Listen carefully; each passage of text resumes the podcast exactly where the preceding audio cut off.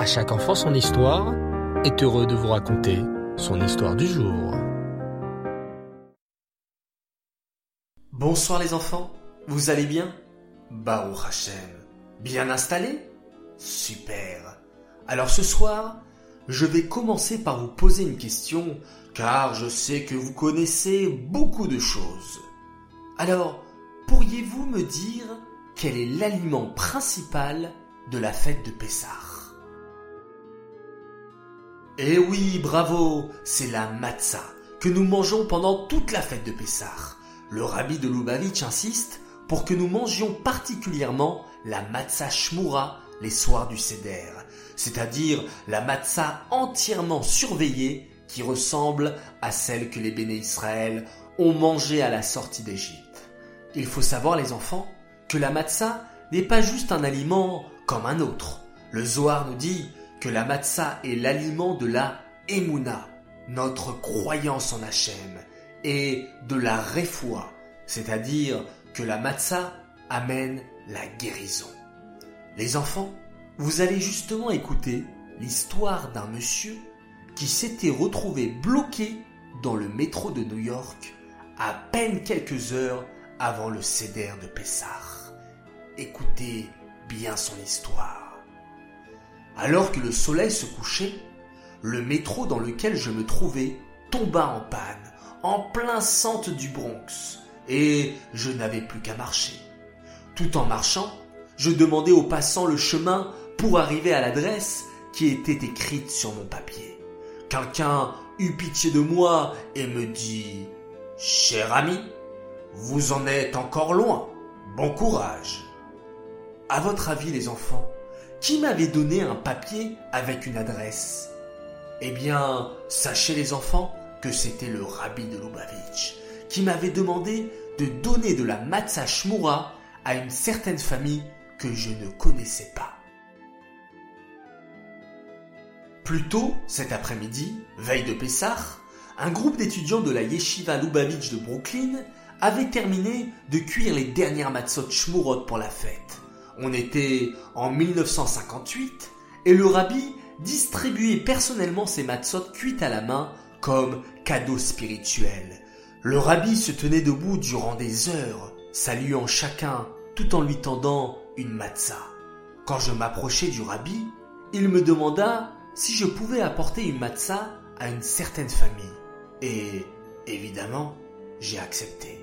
Sauf que le métro était en panne et que j'étais âgé de 16 ans seulement.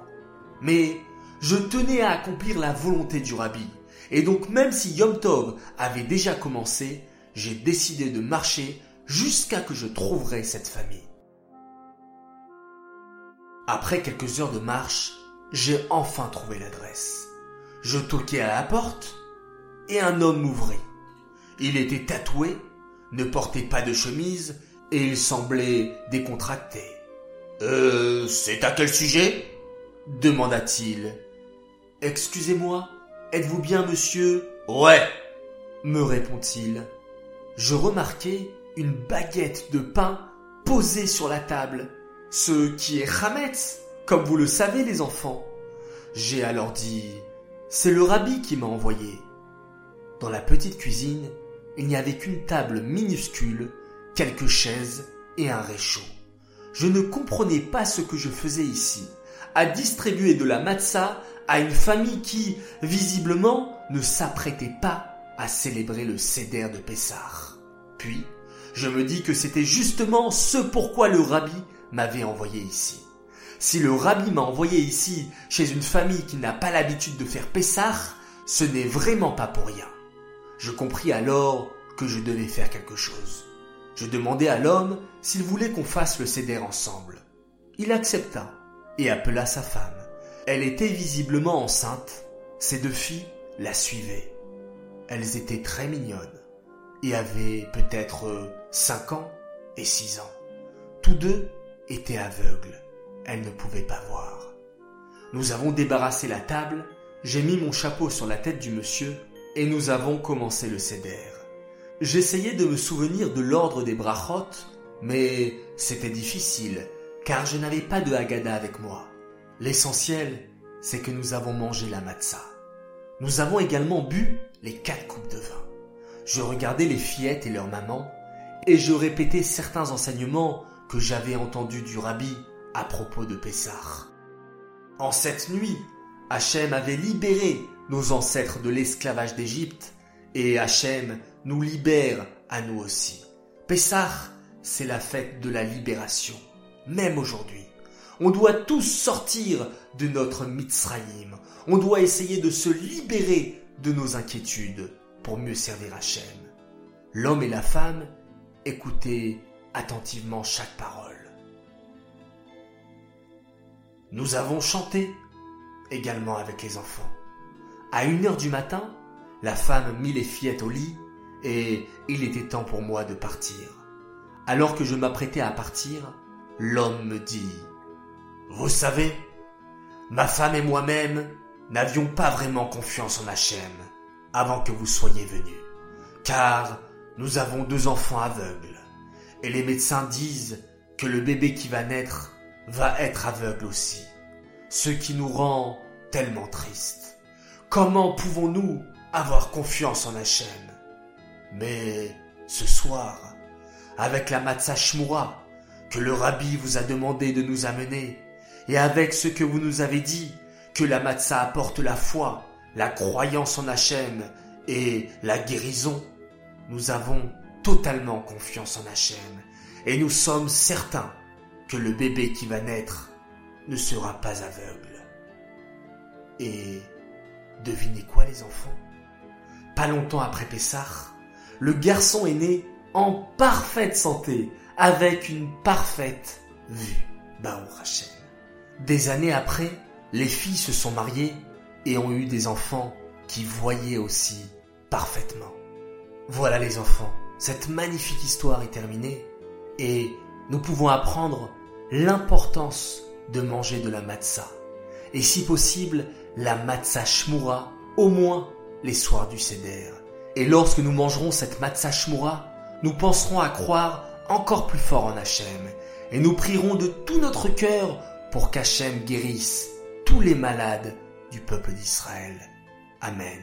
Les enfants, je compte sur vous, durant les soirs du Seder, de prier très très fort Hachem lorsque vous mangerez cette matzah shmura, pour qu'il puisse guérir tous les malades, tous ceux qui ont besoin d'aide que vous connaissez personnellement, et pour tout le peuple juif.